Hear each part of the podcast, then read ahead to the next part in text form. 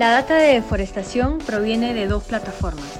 Una es la Plataforma Nacional Geobosques y la segunda es una plataforma internacional para el monitoreo de bosques llamada Global Forest Watch.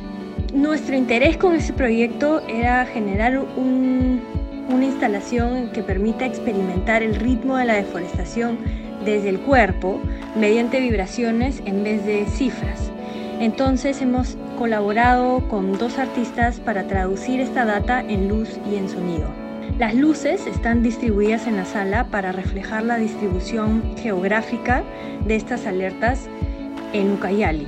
El sonido, por su parte, representa las conexiones subterráneas y transmite el ritmo y la intensidad registrada en la data.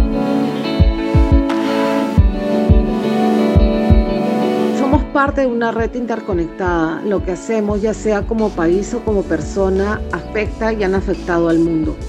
El coronavirus es una amenaza común a la humanidad que hace evidente las desigualdades y las prioridades del sistema capitalista. En un mundo individualista como en el que vivimos, este contexto propone que repensemos nuestras relaciones con los otros y el tipo de comunidad que queremos ser. Los hongos y la red de microrisas son un modelo de sensibilidad al contexto e intercambio entre especies y debería ser una referencia para nosotros, ya que nuestra subsistencia depende de los demás, incluyendo a todos, los humanos y los más que humanos.